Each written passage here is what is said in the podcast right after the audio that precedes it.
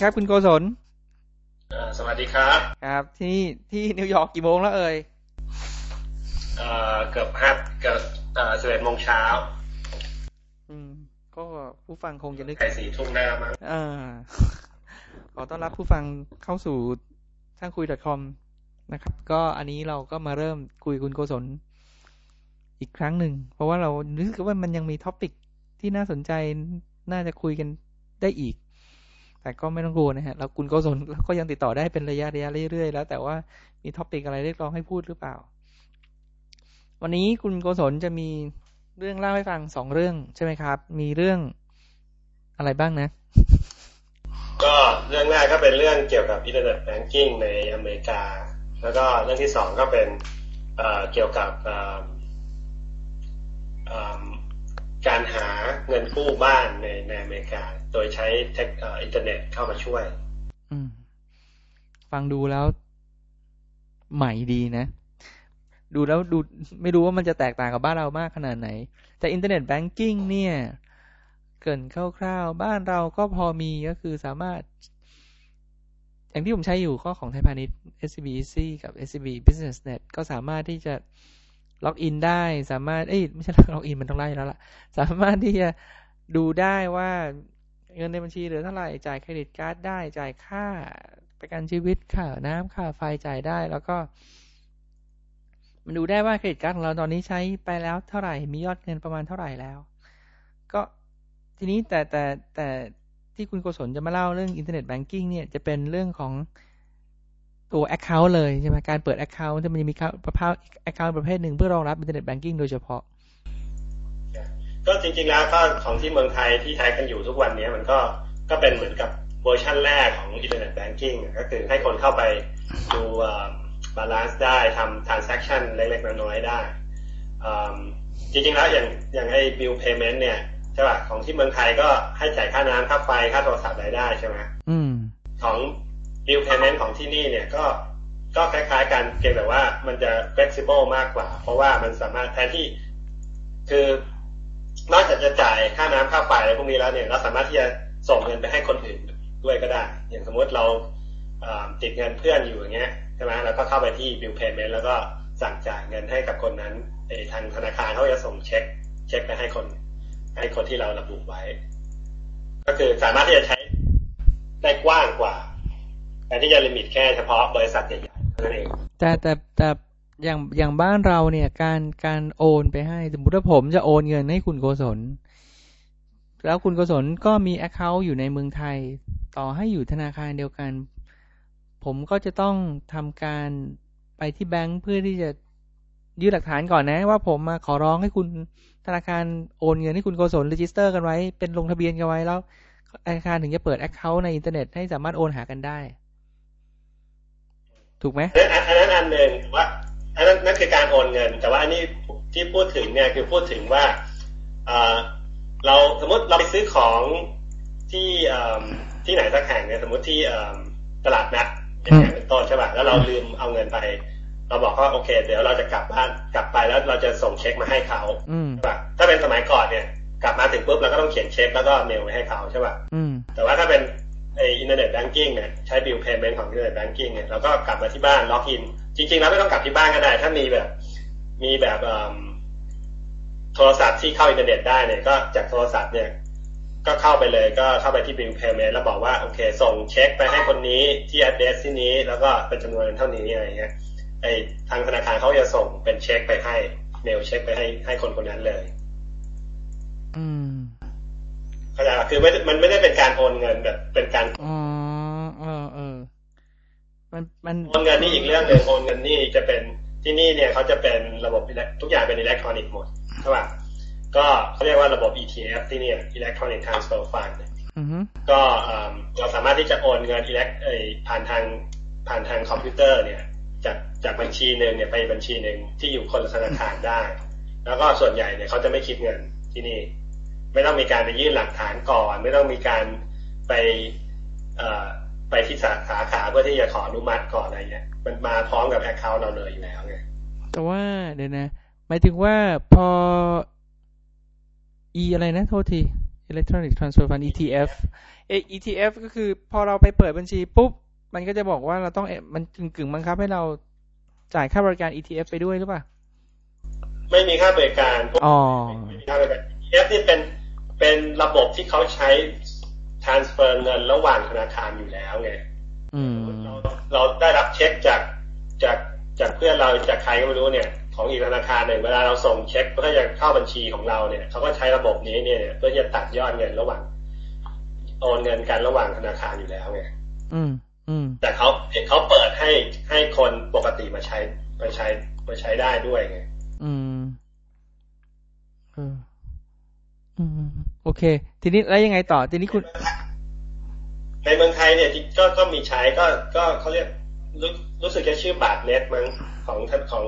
ธนาคารอ๋อ แต่อันนั้นมันใช่ใช่แต่อันนั้นมัน interbank ระหว่างแบงค์กับแบงค์ใช่ใช่ก็คือ interbank นั่นแหละเออ มันอันนั้นคือใช่ แต่ว่าเขาไม่เปิดให้ลูกค้าใช้ ไม่ใช่ไม่ใช่เออเอออันนั้นอันนั้นแบงค์กับแบงค์เท่านั้นเองใช่เขาไม่ได้เปิดลูกค้าใช้ใช่ไอ ETF เนี่ยก็ระหว่างแบงก์กับแบงก์เหมือนกัน อืม แต่แต่ว่าเขาเปิดให้ให้ให้ลูกค้าใช้ได้ด้วยไงอืม เออ มันมันทำทุกอย่างเพื่อลดคอสหมดเลยใช่ไหมเนี่ยลดคอสแล้วก็เพิ่มคือคนคนเอ่อคนที่อเมริกาเนี่ยมันติดความสบายไงเขาแบบไม่ต้องไม่อยากจะไปที่ธนาคารที่เพื่อจะต้องไปต่อแถวยาวรอสิบนาทีก็บ่นกันแล้วอะไรอย่างเงี้ยแต่ เขาก็ต้องการที่จะทวีตลูกค้าให้ดี เพื่อว่าลูกลูกค้าเขามีทางเลือกเยอะไงสวิตช์แอคเคาท์จากอันจากธนาคารหนึ่งไปอีกทางธนาคารหนึ่งเนี่ยมันง่ายมากไงเพราะฉะนั้นลูกธนาคารก็ต้องทำทุกอย่างเพื่อที่จะให้ลูกค้าเนี่ยเอ่อติดใจในบริการของเขาแล้วจะได้ไม่เปลี่ยนไปใช้ของธนาคารอื่นอ่าฮะ ฟังอยู่ฟังอยู่แต่ที่เนี่ยอ่าทีนี้คุณโกศลจะบอกว่า Internet Banking ในวันนี้ที่จะเล่าเนี่ยมันเป็น มีที่มาที่ไปอะไรยังไง หรือว่าหรือว่าผมเกริ่นให้ก่อนเลยก็ได้มันมันเป็น account อีกประเภทหนึ่งถูกไหมใช่ มันเป็นมันเป็นอีกอีกเป็นอีก concept หนึ่งอะเป็นเป็นเป็น concept ที่สร้างที่เอ่อเป็นเหมือนอีกเป็นเวอร์ชันถัดไปของ Internet Banking ก็คือมันต้องมี Internet Banking ก่อนไอ concept นี้ถึงถึง work อะ ตัว concept ก็คือว่าเอ่อเดี๋ยวเขาพูดพูดเกี่ยวกับ Internet Banking อีกอีกอ่าอ่านิดหนึ่งก็คือว่า Internet Banking เนี่ยเออของที่นี่เนี่ยเขาเขาเป็น Internet Banking จริง ๆ คือว่าเขาไม่ได้แบบจะต้องมีสาขาจะต้องมีตู้ ATM ตามทั่วตามทั่วประเทศทั้งหลายเนี่ย ตัวธนาคารเนี่ย อยู่ที่เอ่อบางอันนี่อยู่อยู่แบบที่ที่มันแบบ location ที่มันไม่แพงมาก แล้วก็มีแค่ตึกตึกเดียว ทุกคนทำงานอยู่ในตึกนั้นหมด แล้วก็เขาไม่ไม่เขาไม่มีสาขาตามเมืองต่างๆ เวลาที่จะติดต่อระหว่างลูกค้ากับธนาคารเนี่ยก็ผ่านทางอีเมล ผ่านทางอ่าไปรษณีย์ผ่านผ่านทางโทรศัพท์ผ่านทางแฟกซ์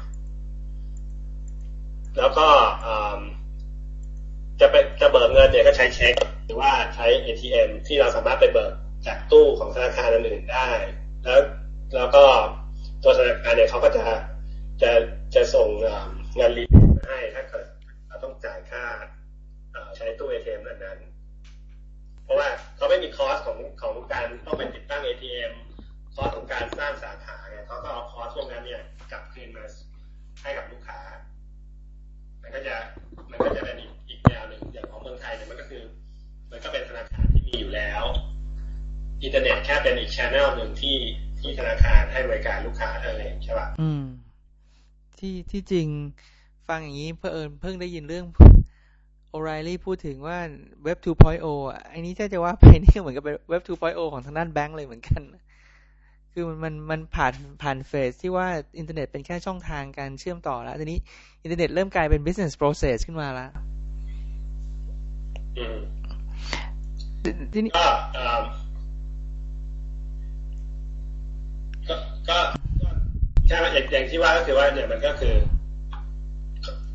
คือเขาใช้อินเทอร์เน็ตแบบ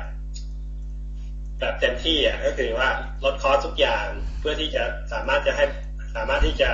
มี service ที่ที่ให้ลูกค้าใช้เนี่ยได้ได้ดีขึ้น เอาเงินเอาเงินที่จะไปลงทุนกับ infrastructure เนี่ยมากลับคืนให้กับลูกค้า นั่นคือไอเดียของของ Internet Banking ทีนี้ไอ้เวอร์ชันสองเนี่ยก็คือเขาก็มีคนบริษัทหนึ่งเริ่มต้นรู้สึกจะเป็น ING เนี่ยแหละ ING ก็ก็คิด concept ใหม่ขึ้นมาบอกว่าธนาคารเราเนี่ยเป็น Internet Banking แต่เราจะไม่มี checking ให้กับคุณ คุณถ้าคุณต้องการที่จะถอนเงินจากเราเนี่ย คุณจะต้องลิงก์บัญชีจากอีกธนาคารหนึ่งที่เป็น checking เนี่ย เข้ากับบัญชีนี้ถอยถอยหลังเวลาที่จะถอยหลังนิดนึงถอยหลังนิดนึง คือคือเผอิญแบงค์ธนาเดี๋ยวนะ background นิดนึงคือคือแบงค์ไอ้บัญชีธนาคารเนี่ยมันจะมี saving กับ checking ผมสามารถทำงานมาตั้งแต่เริ่มงานทำงานมาได้เนี่ยสิบกว่าปีเนี่ย ผมอยู่มีชีวิตอยู่ได้โดยไม่ต้องเปิด checking ในประเทศเนี้ยไม่มีความจำเป็น แต่ตอนผมไปอยู่สิงคโปร์เนี่ยเอ้ยปรากฏว่าไปไปมาเอ้ยมันต้องใช้พอสมควรที่อเมริกาเป็นยังไงมั่ง ใช่ก็คล้าย ๆ กับอย่างสิงคโปร์ก็คือว่าบัญชีมีสองอย่างใช่ไหมหลักๆ ก็คือ saving กับ checking saving ก็คือออมทรัพย์เหมือนออมทรัพย์บ้านเรา checking ก็คือกระแสรายวันอืมที่อเมริกาเนี่ย saving เนี่ยคนส่วนใหญ่จะไม่ใช้ คนส่วนบัญชีหลักของเขาคือ checking บัญชีนี้เป็นบัญชีที่จ่ายเงิน เวลาจะจ่ายเงินใครเนี่ยก็จะเขียนเช็คผ่านแล้วก็ไปทางบัญชีนี้ เวลาที่จะถอนเงินจาก ATM เนี่ยก็ถอนผ่านทางบัญชีนี้ส่วนใหญ่ซึ่งเป็นถือว่าเป็น checking เนี่ยถือว่าเป็นบัญชีหลักของของคนที่นี่สมัยก่อนเนี่ย แต่ก่อนที่ยังไม่มี Internet Banking เนี่ย checking เนี่ยไม่จ่ายดอกเบี้ยส่วนใหญ่ checking ยังไม่จ่ายดอกเบี้ยอ่าฮะก็เหมือนกระแสรายวัน บ้านเราแทบจะไม่จ่ายแล้ว อืมบ้านเราก็ไม่จ่ายไม่ใช่เหรอแทบเรียกได้ว่าแทบจะไม่จ่ายแล้วล่ะ เจอหักค่าธรรมเนียมก็คือขาดทุนด้วยซ้ำอะก็ สมัยก่อนก็เป็นอย่างนั้นแหละ ก็คือไม่ไม่มีไม่มีเอ่อไม่มีดอกเบี้ย แล้วก็เสียค่าธรรมเนียมด้วย แต่เขาจะมีแบบข้อยกเว้นถ้าสมมุติว่าเงินเดือนเราหักเข้ามาที่บัญชีนี้โดยตรงอะไรเงี้ยเขาก็จะไม่เขาก็จะเขาก็จะไม่ไม่ไม่เก็บค่าธรรมเนียมเราอะไรเงี้ยนั่นคือสมัยก่อนใช่ไหมแต่พอมี Internet Banking ขึ้นมาปุ๊บเนี่ยเพราะว่า Internet Banking เนี่ยมันไม่มี cost ของพวกสาขาใช่ไหม เขาก็เริ่มที่จะจ่ายเงินจ่ายเอ่อ interest ไอ้ดอกเบี้ยเนี่ยให้กับ checking account แล้ว ตอนนี้ก็ถือว่าเป็นเรื่องปกติแล้วที่ทุกคนจะ expect แล้วว่า checking account เนี่ยจะต้องมีมีดอกเบี้ยด้วย แต่ว่าดอกเบี้ยก็จะต่ำแค่หนึ่งสองเปอร์เซ็นต์เลยครับไม่เยอะอืม ก็ยังถือใช่ใช่ถือว่าน้อยมากอยู่ดี saving จะเยอะขึ้นมานิดนึงแต่น้อยมากสมมติ checking จ่ายหนึ่งเปอร์เซ็นต์อย่างเงี้ย saving อาจจะจ่ายสองเปอร์เซ็นต์อะไรเงี้ยต้นเดี๋ยวนะถ้าคือไม่ไม่แตกมากขอขอต่อไปตรงนี้นิดนึง ถ้าอย่างนั้นอย่างสมมติว่าคนไทยไปอเมริกาเนี่ยด้วยความเคยชินไปถึง เป็นนักเรียนไทยส่วนส่วนใหญ่สถานการณ์คือนักเรียนไทยไปเรียนต่ออเมริกาก็จะต้องเปิด saving โดยสัญชาตญาณนะ ซึ่งนั่นเป็นสิ่งที่ถูกไม่ได้เปิดอยู่แล้วอะเพราะว่าอ๋อไม่รู้ไปถึงเขาก็ต้องคุณก็ต้องมี checking ก่อนเหรอเฮ้ยเป็นอย่างนั้นเลยเหรอะ เออเว้ยไม่ได้เรียนอเมริกาไม่รู้ที่มันเป็น checkingอ๋อเพราะฉะนั้นสิ่งแรกนักเรียนไทยจะรู้เลยว่าเฮ้ยฝรั่งมันบังคับให้ทำเช็คก่อนเลยอ่าใช่ต้องทำเช็คก่อนอืเช็คนี่มันมถือว่าเป็นเรื่องปกติมากอะอย่างเช็คที่ผมใช้ทุกวันเนี้ยก็เป็นเช็คที่พิมพ์เองพิมพ์เช็คใช้เอง พิมพ์แบงค์ด้วยป่ะแบงค์นี่ยังไม่ได้พิมพ์ผมต้องพิมพ์เองก็คือเช็คก็ใช้เองก็เดี๋ยวก็เขาแบบค่อนข้างที่จะ ค่อนข้างที่จะปล่อยมากเฮ้ยเดี๋ยวอย่างไทยพิมพ์ใช้เองหมายความว่ายังไง ก็หมายความว่าพิมพ์ใช้พิมพ์พิมพ์จะใช้เองอะมันเขาจะมีเขาจะมีกระดาษที่เป็นกระดาษพิเศษอะแล้วก็เราก็ซื้อกระดาษนั้นมาแล้วเราก็ใช้ปรินเตอร์ปกติของเราเนี่ยพิมพ์เช็คออกมาผมว่าเรื่องนี้เป็นอีกเรื่องหนึ่งที่คุยได้เลยนะเนี่ยมันยอมได้ขนาดนั้นเลยเหรอใช่ที่นี่ก็คือแบบค่อนข้างที่จะแบบ คือมันมันประเทศมันอันแรกคือประเทศ จะมาบังคับให้ทุกคนทำใช้เอ่ออือคืหืออมันมันไม่สามารถบังคับได้อะอืมเฮ้ยมันอันนี้น่าสนใจก็มีทางเลือกให้ลูกค้าไงอะเดี๋ยวเดี๋ยวเรื่องพิมพ์เช็คใช้เองผมว่าวันหลังเราคุยกันอีกทีเดี๋ยวเดี๋ยวกลับมาถึงตรงนี้ก่อนพอนี้พอนี้จะเห็นแล้วว่า ถ้าคุณบอกว่าเป็นนักเรียนไปเรียนอเมริกามาถึงปุ๊บคุณต้องไปเปิดเช็คกิ้งเขาทุกคนจะเห็นภาพแล้วอ๋อที่แท้ชีวิตส่วนใหญ่คนก็คือเช็คเช็คกิ้งเขา แต่ทีนี้ ing มาถึงมาบอกว่า เฮ้ย เราจะไม่มี checking account เราจะมี saving account เออ อันนี้แปลกเลยนะอันนี้แปลกไปเลย แล้วยังไงต่อฮะจะเป็นจะเป็น saving หมด ก็คือไม่ไม่ใช่เป็น saving หมดก็คือบัญชีหลักของเขาจะเป็น saving คือคุณเอาเงินมาเข้า saving ของเราเนี่ย แล้วถึงเวลาที่คุณอยากจะใช้เงินในบัญชีนี้เนี่ย คุณก็โอนเงินจากบัญชีนี้เนี่ย ไปที่ checking ของอีกธนาคารหนึ่งแล้วก็เขียนเช็คผ่านทางธนาคารนั้น หรือว่าใช้ ATM ผ่านทางธนาคารนั้น พอเงินก็คือ เงินพอเข้ามาแล้วเนี่ย ไม่มีทางที่คุณจะไปเอาออกมาโดยตรงโดยตรงได้เงินจะต้องออกผ่านทางทางช anel อื่นทีนี้ก็คำถามก็คือว่า แล้วอย่างนี้คนจะมาใช้ทำไมใช่ป่ะมันไม่สะดวก อืม อืม ก็คือเหตุ incentive ของไอ้ account นี้ก็คือว่าดอกเบี้ยเนี่ยสูงสูงกว่า สูงกว่า checking ปกติเยอะมาก ยกตัวอย่างเช่น checking อยู่ที่หนึ่งถึงสองเปอร์เซ็นต์อืมตอนนี้ก็เช็คไอ้ไอ้ไอ้ account อย่างเงี้ยก็จะอยู่ที่ประมาณ4.5ของ ING Direct นะของ Citibank เนี่ยอาจจะเป็นตอนนี้รู้สึกจะ5.1ประมาณ5.1เปอร์เซ็นต์คือคูณสองให้เลยอะอ่าเรียกว่าเรียกว่าเรียกว่าเรียกว่ามากกว่า double อะเฮ้ย คือคือทำยังไงก็ได้คุณเอาคุณเอา account ประเภทนี้ไป คุณไม่ต้องมาคุณติดต่อผมทุกอย่างทำบนอินเทอร์เน็ตให้หมด แล้วคุณจะ เออ คุณไม่ต้องมาหาผมที่ที่ธนาคาร ผมไม่ต้องเพิ่มสาขาให้คุณผมไม่ยุ่งเลยกับเรื่องเรื่องคุณจะเอาเงินเข้าเงินออกไงผมไม่ต้องดูแลเรื่องเช็คของคุณไง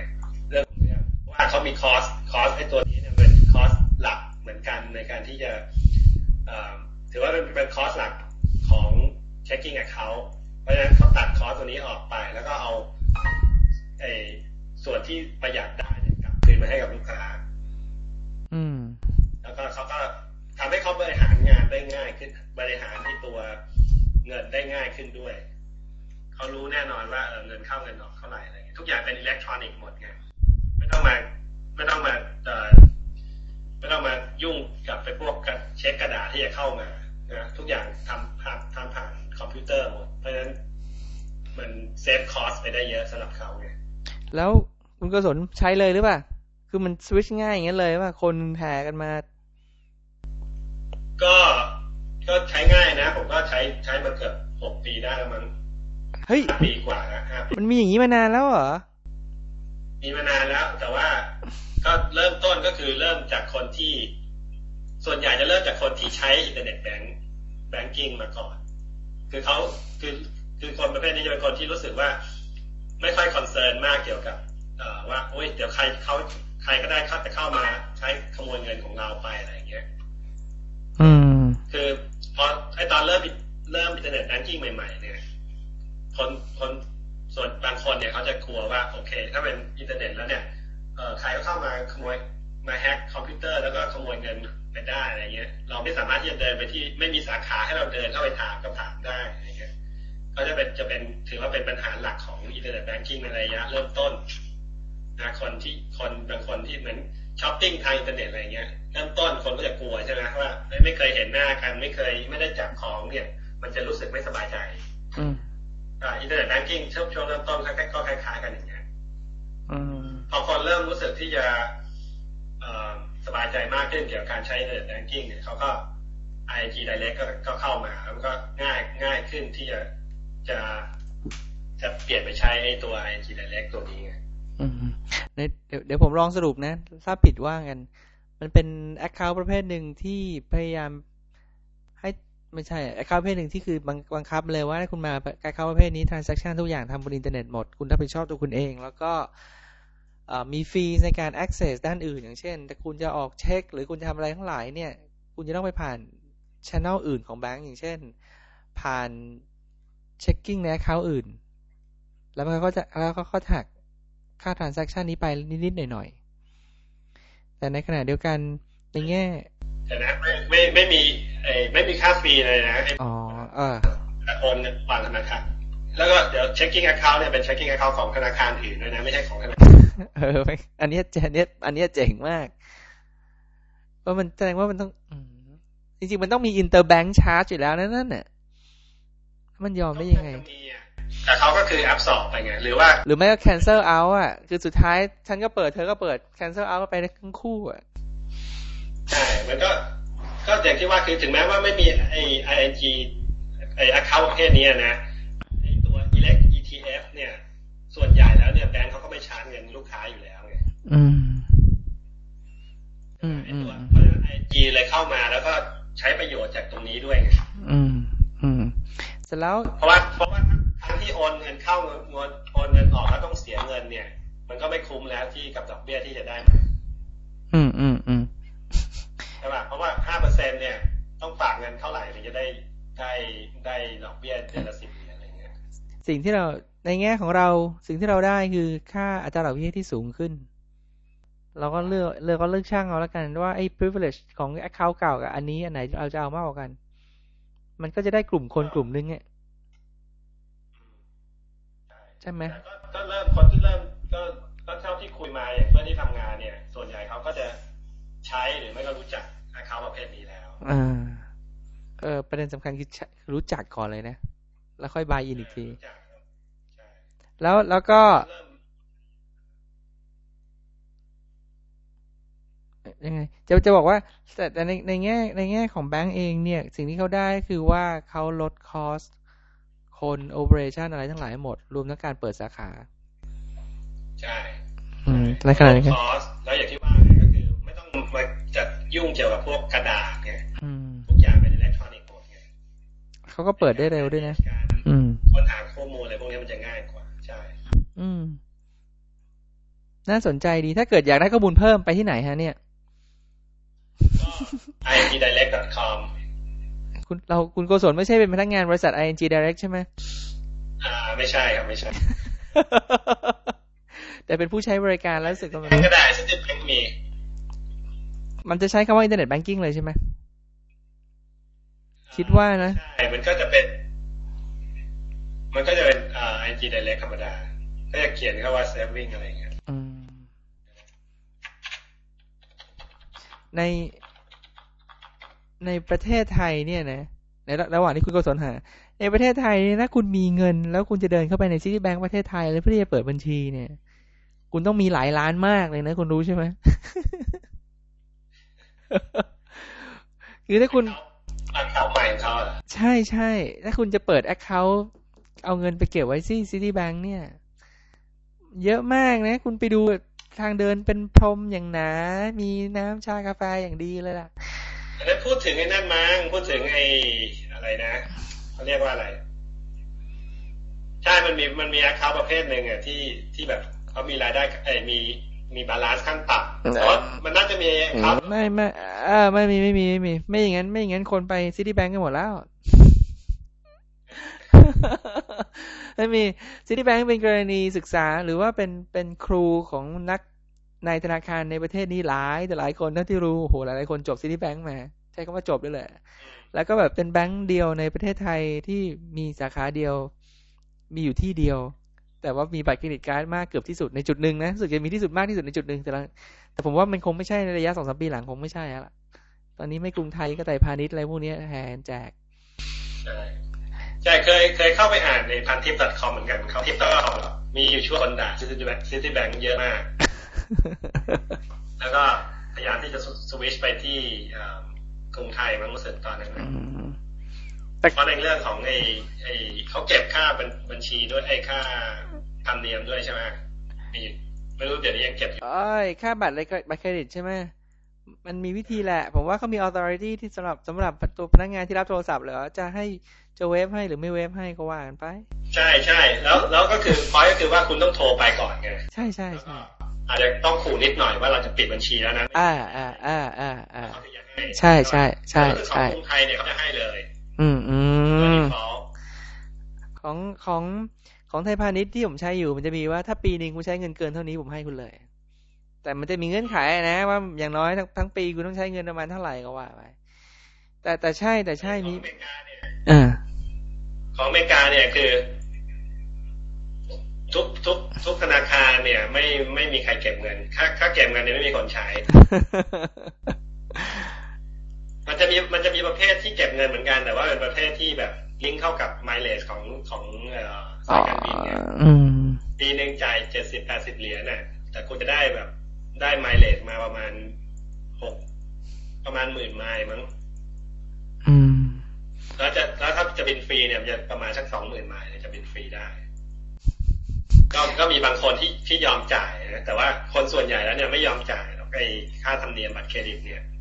ถ้าเครดิตบริษัทเครดิตที่อเมริกาเนี่ยเขาจะได้เงินจากลูกค้าผ่านทางพวก พวกค่าธรรมเนียมแบบค่าดอกเบี้ยถ้าส่วนใหญ่อืมแต่แต่เรื่องส่วนใหญ่มีเยอะเยอะเหมือนกันที่เขาจะแบบจ่ายเงินไม่ไม่ครบทุก ทุกเดือนอย่างเงี้ยก็คือมี balance อยู่ในในบัญชีของเขาอย่างเงี้ยเขาก็ต้องจ่ายดอกเบี้ย อืม ก็ก็เขาก็ธนาคารก็จะได้ได้ได้เงินจากตรงนั้นเนี่ยเขาไม่มาเก็บพวกพวกค่าธรรมเนียมเพราะมันถือว่าน้อยเกินไป แล้วก็การแข่งขันเนี่ยมันเยอะมันเยอะมากด้วย อืมผมเข้าใจว่าคงมี tools อะไรบางอย่างนะค่าธรรมเนียมเพื่อสำหรับสกรีนอะไรบางอย่างออกไปหรือเปล่าก็ไม่รู้ แต่ในทางปฏิบัติก็ทุกคนก็พอจะ ผมว่าอะ มีคนที่ผมรู้จักเสียตังค์ผมจะพูดว่าไม่เสีย ไม่มีแล้วไม่มีก็ก็ไม่ได้เพราะเพราะมีคนที่ผมรู้จักเขาเสียตังค่ารายปีมีคนรู้จักมี แต่แต่ส่วนใหญ่เนี่ย ไม่เสียถ้าที่รู้เท่าที่เจอเนี่ยไม่ไม่เสีย แต่ถ้าอเมริกาให้คุณพูดอย่างนี้ก็คือไม่เสียกันเลยละมันมันไม่ไม่ไม่ไม่เสียเลย มันควรจะเป็น default ไปแล้วไง อืม มันควรจะแบบเปิดเปิดบัตรเครดิตแล้ว expect ว่าเอ่อค่าบัญชีเนี่ยเราไม่ต้องเสียอืม เมื่อเมื่อกี้คุณโกศลหาอะไรนะ เจอหรือเปล่า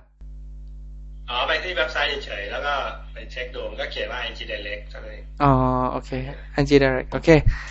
โอเค เรื่องอินเทอร์เน็ตแบงกิ้งเรื่องหนึ่งแล้วก็อีกเรื่องหนึ่งที่เราจะคุยกันวันนี้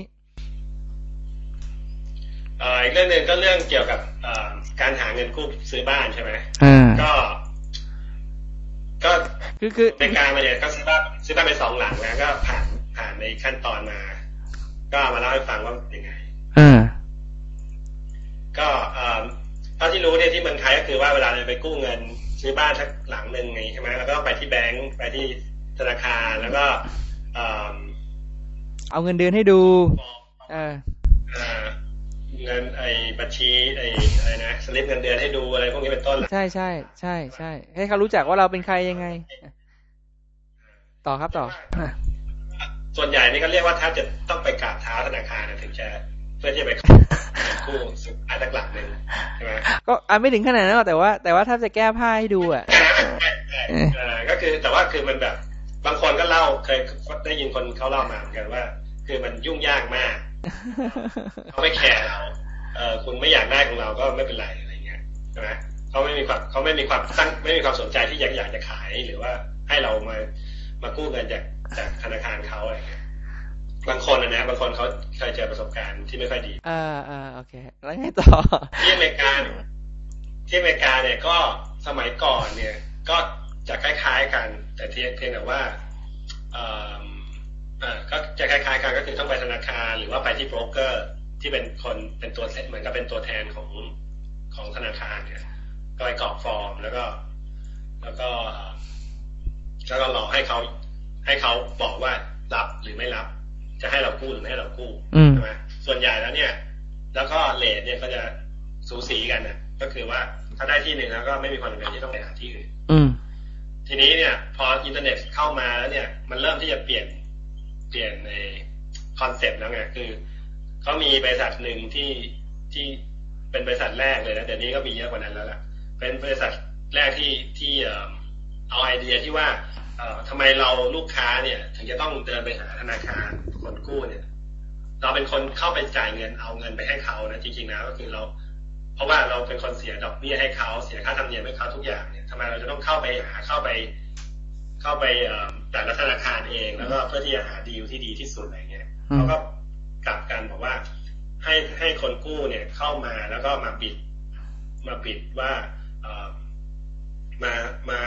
ยื่นข้อเสนอให้เราว่าเอ่อถ้าคุณอยากจะกู้เงินเท่านี้เนี่ยนี่คือข้อเสนอของธนาคารเราแล้วให้เราเป็นคนเลือก คือเราเป็นคนตัดสินใจว่าเราจะเอาของใครมากกว่าที่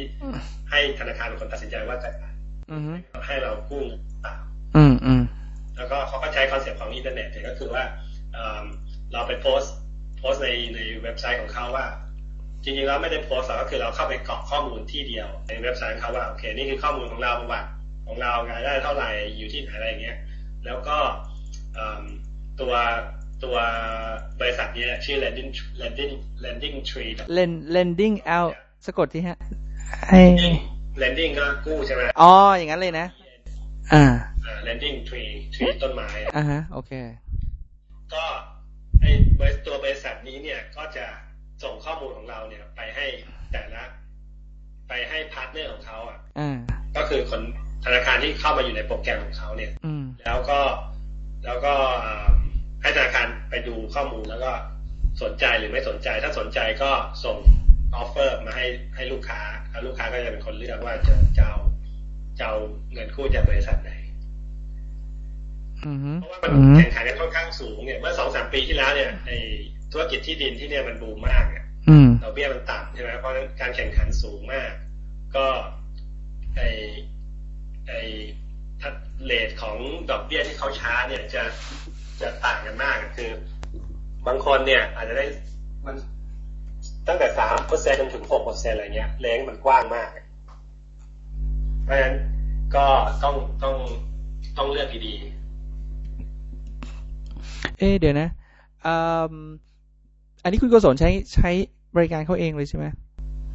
ช่ ก็ใช้ซื้อบ้านสองหลังนี้ก็ใช้เบสเอของอันนี้แหละเพราะฉะนั้นเพราะฉะนั้นคุณโกศลไปถึงครั้งแรกคุณโกศลก็ต้องเอาหลักฐานเหมือนกับที่ถ้าจะถ้าจะเทียบอย่างเมื่อกี้เราเราให้หลักฐานของแบงก์ไทย คุณก็ต้องให้ในระดับเหมือนเหมือนกันแหละคุณแต่คุณให้ทีเดียว คุณก็ให้ข้อมูลให้ข้อมูลเขาเฉยใช่ให้ทีให้ทีจริงๆแล้วไม่ได้ให้หลักฐานด้วยกรอกข้อมูลทีเดียวๆอ๋อหลักฐานส่วนใหญ่เนี่ยเขาก็จะเอาจากไอ้จาก credit bureau อะ ของเราอยู่แล้ว เขาจะดูจากไอ้ credit score อยู่แล้วก็นี่ก็คือเครื่องมืออันหนึ่งที่ที่ธนาคารหรือว่าไอ้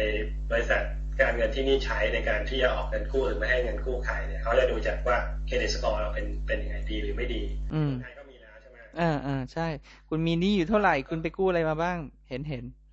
ใช่แล้วก็เราก็แค่กรอกว่ารายได้เราเท่าไหร่อะไรอย่างเงี้ย ส่วนใหญ่แล้วเขาจะไม่ขอกระดาษเขาจะไม่ขอตัวหลักฐานที่เป็นเปเปอร์จริง ๆ เนี่ยเขาแค่ให้เรากรอกไปเท่านั้นเองว่า เอ่อเราทำงานอยู่บริษัทนี้แล้วก็รายได้เท่าไหร่อะไรเงี้ยเขาอาจจะโทรไปเช็คที่บริษัท บ้างอาจจะดูไอ้ทำแรนดอมเช็คอะไรเงี้ย แต่ว่า แต่ว่าเราไม่ต้องยื่น เราไม่ต้องส่งอะไรไปให้เขาเลย อืมคือเอกสารที่เราจะต้องเซ็นเนี่ย เราจะต้องเซ็นเอกสารก็ต่อเมื่อเราวันที่เราเซ็นสัญญาซื้อบ้านแล้วคือเรียกว่าแทบจะไม่ได้ไม่ได้ต้องมายุ่งเกี่ยวกับเอกสารอะไรเลยอืมกระทั่ง วันสุดท้ายที่เรา เราเอิ่มเซ็นสัญญาซื้อบ้านโอนเงินโอนบ้านขายมาเป็นของแต่แต่คุณคุณโกศลใช้เวลารอประมาณเท่าไหร่เนี่ย โอ้ยวันหนึ่งก็ได้แล้วไม่ถึงวันหรอกฮะชั่วโมงหนึ่งก็ส่งไม่ใช่ คุณบอกว่าคุณ คุณมีเนี่ยคุณกรอกให้ผมเสร็จพูดก่อนใช่ใช่ใช่แต่หมายความว่าหมายความว่าคุณกรอกให้เขาเสร็จบอกว่าให้ผมต้องการบ้านนี้เงินเดือนผมเท่านี้สเปคผมประมาณเท่านี้ใช่ กว่าจะกลับมาใช้เวลา ไม่ใช่ชั่วโมงเนี่ยชั่วโมงหนึ่งเฮ้ยล้อเล่น peer proof กับเออนี่คือ peer proof peer proof อ่าโอเคนึกออกนึกออกอืมถ้าตามหลักฐานที่คุณยื่นมาเนี่ยกรอกมาเนี่ยเป็นความจริงทุกอย่างเนี่ยเออวงเงินที่เราจะให้คุณ แล้วก็ดอกเบี้ยเท่านี้อ๋อชั่วโมงเนี่ยได้แล้วหนึ่งชั่วโมงเนี่ยมาแล้วอย่างน้อยสองเจ้าอ๋อเหรอ ส่วนที่ส่วนที่เหลือคือคุณไปหาบ้านเองปกตินะเฮ้ยนี่คือคนปกตินะนี่คือคนที่แบบเครดิตดีคือคือเครดิตปกติเออเออไม่มีแบดโลนอะไรทั้งสิ้นอะไรอย่างเงี้ยนะชั่วโมงสองชั่วโมงได้แล้วแต่อันนี้ก็ขึ้นอยู่กับเราว่าเราจะรอจนได้ครบทุกคนหรือเปล่า หรือว่าเราจะเราจะเอาเลยก็ได้อ่าแล้วอย่างประสบการณ์คุณใช้เวลาคุณรอทั้งหมดกี่แบงค์ในเวลากี่วันเนี่ยส่วนใหญ่ผมจะได้ประมาณก็ได้ประมาณ คือมันจะมี แม็กซิมัมที่สุดเนี่ยสี่เจ้าอ่าสี่รายจะเข้ามาเข้าส่งข้อมูลมาให้เราก็ส่ง offer มาให้เรากว่าคุณจะได้ครบสี่แบงค์คุณใช้เวลาประมาณเท่าไหร่ วันหนึ่งโอ้โหโอ้โหไอ้นั้นที่ดังนั้นก็คือเป็นเรื่องของเราแล้วที่เราจะคุยกับใครแล้วก็ก็เออไอ้รายดีไว้ก็โทรไปคุยกับเขาเขาก็จะบอกรายละเอียดมาส่วนใหญ่ก็คือจะตรงกับที่เขา offer มา แล้วเราก็เขาก็จะ ถ้าเราโอเคเราก็เราก็จะต้องไปเซ็นสัญญากับเขานิดหน่อยวาง deposit อะไรอย่างเงี้ยวางวางเงินมัดจำห้าร้อยเหรียญอะไรอย่างเงี้ย ของคุณพอหลังสองนี่เหล็กแต่ของคุณพอหลังสองยิ่งง่ายเข้าไปใหญ่เลย ผมว่า ก็คล้ายๆกันเออก็คล้ายๆกันเพราะไม่ได้ไม่ได้ไม่ได้ลำบากกว่าหลังแรกหรือง่ายกว่าหลังแรกเท่าไหร่อ๋อก็ไม่ได้ง่ายกว่า ง่ายอยู่แล้วอะทำไมอะนึกว่าหลังสองจะยิ่งง่ายเข้าไปใหญ่ เพราะว่าหลังอ๋อเพราะหลังแรกด้วยอะไรก็ตามแต่คุณ อืม หลังแรกมันง่ายอยู่แล้วไงอืมอืมแต่แต่หลังสองของคุณที่คุณมีคือคุณขายหลังแรกไปใช่ไหมใช่ใช่เออเออเดี๋ยวคนเดี๋ยวคนฟังจะเข้าใจผิด ไม่เดี๋ยวคนฟังจะให้คุณโกศลทำงานในสหรัฐอเมริกา สามารถซื้อบ้านได้แล้วสองหลังเพราะนั้นเครดิตคุณต้องดีมากอยู่แล้ว คุณมาพูดอย่างนี้ก็ง่ายสิว่าทีละหลังเออโอเคซื้อสองครั้ง เฮ้ยอย่างนี้ เอ้ยนี่อันนี้น่าทึ่งนะ คือคือ คือผมมีประสบการณ์ในการกู้แบงค์ด้วยตัวเองเพื่อทำธุรกิจ แต่ยังไม่กู้ซื้อบ้านเนี่ยยังไม่มีแต่ถ้าซื้อมันไม่ไม่นานนะคุณ มันไม่ใช่ระดับชั่วโมงหรือหนึ่งวันนะ มันระดับอาทิตย์หรือหนึ่งเดือนเลยนะโอ้ยถ้าอย่างนั้นนะเจ๊งนะบริษัทนั้นเนี่ยทำธุรกิจที่นี่ไม่ได้แล้วเอีย ไม่ไม่เออแต่แต่แต่ home loan เนี่ยผมอาจจะเร็วกว่านั้นก็ได้ home loan ผมผมไม่แน่ใจอาจจะเร็วกว่านั้นเดี๋ยวเดี๋ยวจะกลายเป็นว่าไปต่อว่าแบงค์ทางนี้มากเกินไปคงไม่ขนาดนั้นใช่คงไม่ถึงเดือนหรอก home loan มันอาจจะง่ายหน่อยแต่แต่ก็เร็วอะ คือคือแต่เออแต่ผมเดี๋ยวลองถามเดี๋ยวจะไปลองถามเพื่อนที่ที่ผ่านกับเขตวิโรดู เกิดว่ามันมันมันมันง่ายไหมเนี่ยสองเนี่ยบ้านหลังที่สองที่ซื้อเนี่ยทำทุกอย่างเสร็จภายในสามสิบวันอืม สามสิบวันเนี่ยโอนบ้านเรียบร้อยเลย อืม นี่นี่ที่จริงถ้าเกิด ถ้าคุณไม่ติดปัญหา ไม่ใช่ ผมไม่รู้กรณีคุณโกศลนะ แต่หมายว่า ถ้าคุณมีบ้านที่คุณเห็นอยู่แล้วอยู่ในมือ แล้วทุกอย่างหลักฐานคุณพร้อมหมดเนี่ยคุณยิ่งเร็วมากเลยนะ ถ้าคุณรู้ว่าบ้านหลังนี้คุณอยากได้แน่ๆแล้วก็พร้อมขายราคาคุณรับได้ ทุกอย่างก็ขอให้คุณมีเงินมาซื้อ ก็จะเร็วมากเลยถ้าอย่างนี้ ใช่แต่ว่าคือ เดี๋ยวจะเล่าให้ฟังนิดนึงว่าไอพอบอกว่าวันหนึ่งเนี่ย หรือชั่วโมงหนึ่งเนี่ย จะได้ได้ offer มาเนี่ย ไม่ได้หมายความว่าเราไม่ต้องทำอะไรแล้วนะหลังจากนั้นอ่าผมเข้าใจครับหลังจากเนี่ย พอเราพอเราโอเค ดูออฟเฟอร์โอเคเลือกเลือกเจ้านี้ เราเริ่มที่จะคุยใช่ไหมอืมก็ต้องบอกเขาว่า โอเคเราตกลงนะ วางวางเงินมัดจำ แล้วก็ทางธนาคารเนี่ยเขาก็ต้องไปทำอะไรของเขาอีกเขาจะต้องมามาประเมินราคาบ้านของเราว่าตรงหรือว่าใกล้เคียงอืมผู้ที่เราขอไปหรือเปล่าอืมอืมต้องมาทำเอ่อต้องเอ่อเอ่อส่วนใหญ่ก็คือไอ้ตรงนี้แหละ ก็คือเขาเรียกว่า appraisal ใช่ป่ะอ่าใช่ใช่ใช่อืมซึ่งไอ้ไอ้ process ตรงนี้บางทีมันก็นานเหมือนกันแต่แต่แต่ในไอ้อ่าก็ต้องไปต้องไปติดต่อกับสองสามอืม ต้องต้องทำอะไรบางอย่างเนี่ยแล้ว แล้วเนี่ยถ้าเป็นแต่ก่อนเนี่ยก็ process ตรงนี้นานละนานเหมือนกันก็อาจจะตกประมาณสองเดือนอืมสามเดือนอะไรเงี้ยว่าไปจนกว่าจนกว่าเอ่อสองต้องใช้เวลาสองถึงสามเดือน ก่อนที่เราจะสามารถที่จะโอนเงินเออโอนบ้านมาเป็นของเราได้ อืม แต่แต่ว่าอย่างที่สองเนี่ย ผมเสร็จภายในสามสิบวันทุกอย่างอืมพอรู้แล้วว่ามีบ้านที่เราอยากจะได้ พอเห็นบ้านปุ๊บโอเค นี่คือบ้านที่เราอยากจะได้ปุ๊บเนี่ย แล้วก็เริ่มติดต่อใช้ lendingtree.com เนี่ยจนกระทั่งทุกอย่างครับพูทุกอย่างราคาตกลงกันไอประเมินราคามาถูกต้องอะไรทุกอย่างทำทำเสร็จภายในสามสิบวันอืม แต่แต่ทั้งนี้เร็วมากแต่ทั้งนี้ทั้งนั้นเนี่ยคงยังไม่ถึงขนาดว่าคุณโกศลสามารถซื้อบ้านตั้งแต่ต้นจนจบ โดยไม่ต้องเดินหน้าไปหาเจอโบรกเกอร์ใช่ไหมคือยังต้องเห็นหน้ามันอยู่บ้างใช่ไหมไม่ต้องเลยครับ เฮ้ยเฮ้ย คุณกรอกบนอินเทอร์เน็ตเหรอ ก็บอกทุกอย่างอินเทอร์เน็ตหมดทุกอย่างผ่านทางเป็นไปได้ไงวะ ไม่ก็อีเมลหรือไม่ก็แฟกซ์เหรอคุณไม่เจอนะจริงๆแล้วไม่เจอไม่เจอหน้าโบรกเกอร์ด้วยซ้ำไปเพราะโบรกเกอร์เขาจะมาเขาจะติดต่อกับทนายทนายของเราเองอ่าคือว่าที่ขายบ้านที่นี่มันต้องมีทนายใช่ไหมจะดูเรื่องพวกสัญญาอะไรพวกเนี้ยอืมเขาก็จะติดต่อกันทางนั้นเอง แล้วเราก็เจอหน้าแล้ว ทนายเนี่ย ก็เจอหน้าเขาวันที่เราไปเซ็นสัญญาก่อนหน้านั้นก็ไม่เคยเจอกันเลยต้องผ่านทางอินเทอร์เน็ตหรือโทรศัพท์อย่างเดียว อีเมลคืออยู่ที่นี่จะทำอะไรเนี่ยถ้าไม่ต้องฟังแล้วมันไม่น่าเชื่อว่ะ ถ้าไม่ใช่ว่าคุณเคยทำมาก่อนไม่อยากเชื่ออะไร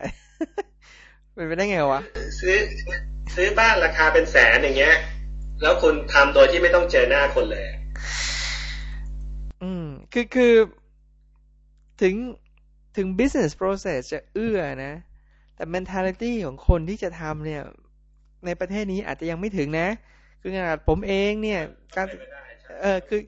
เออคือขนาดผมเองการศึกษาผมขนาดนี้ รายได้ผมประมาณนี้ ผมก็ยังไม่กล้านะเว้ยมันไอ้ไอ้พวกคอนแท c t พวกสัญญาพวกเนี้ย มันมาตรฐานอยู่แล้วไงมันจะไม่มันจะไม่แบบ เออนึกออกนึกออกคุณไม่ อืม เพราะว่าระระบบระบบของที่นี่คือว่าไอ้เงินกู้เนี่ย ที่ที่ธนาคารออกมาเนี่ย ส่วนใหญ่แล้วเนี่ย ธนาคารจะได้จะไม่จะจะขายต่อโดยทันทีเลยนะอ่าสมมติสมมติผมไปไปขอกู้ธนาคารเออย่างเงี้ย อืมไอตอนที่คุยผ่านทาง lending lending tree com เนี่ยเป็นธนาคารเอแต่วันที่ไปเซ็นสัญญาซื้อขายบ้านแล้วเนี่ยอืมธนาคารเอขายไอ้ เงินกู้ของผมเนี่ยไปให้ธนาคารซีเรียบร้อยแล้ว วันวันที่เซ็นสัญญาเนี่ยไปเซ็นกับซันไปเซ็นกับธนาคารซีด้วยซ้ำไปไม่ได้ธนาคารเอนะเพราะฉะนั้นเนี่ยมันแล้วก็ไอ้ธนาคารซีเนี่ยบางทีก็ไปขายต่อกับตลาดกลางอะเขาไปทำเขาเรียกว่าเอ่อเอ่อทำให้เป็นเรียกว่าอะไรนะ secure securite เอ่อไม่รู้อันนี้ไม่รู้ทำให้เป็นเป็นเหมือน เอิ่มเป็นคล้ายๆกับเอิ่มทรัพย์สินน่ะ ที่เอาไปซื้อขายกันทางผ่านทางอินเทอร์เน็ตได้คือบันโดอืมอืมเงินกู้จากหลาย ๆ หลาย ๆ ที่แล้ว แล้วก็เอามาเป็นก้อนแล้วก็ แล้วก็ให้คนมา แล้วก็ขายต่อไปให้ให้กับบุคคลที่สามหรือว่าของของธนาคารของรัฐบาลกลางเนี่ยเขามีอีกองค์กรอีกองค์กรหนึ่งที่คอยมาเข้าซื้อเงินพวกนี้ เอ้ยซื้อเงินกู้พวกเนี้ยอืมเพื่อที่จะทำให้แบงก์เนี่ย สามารถที่จะ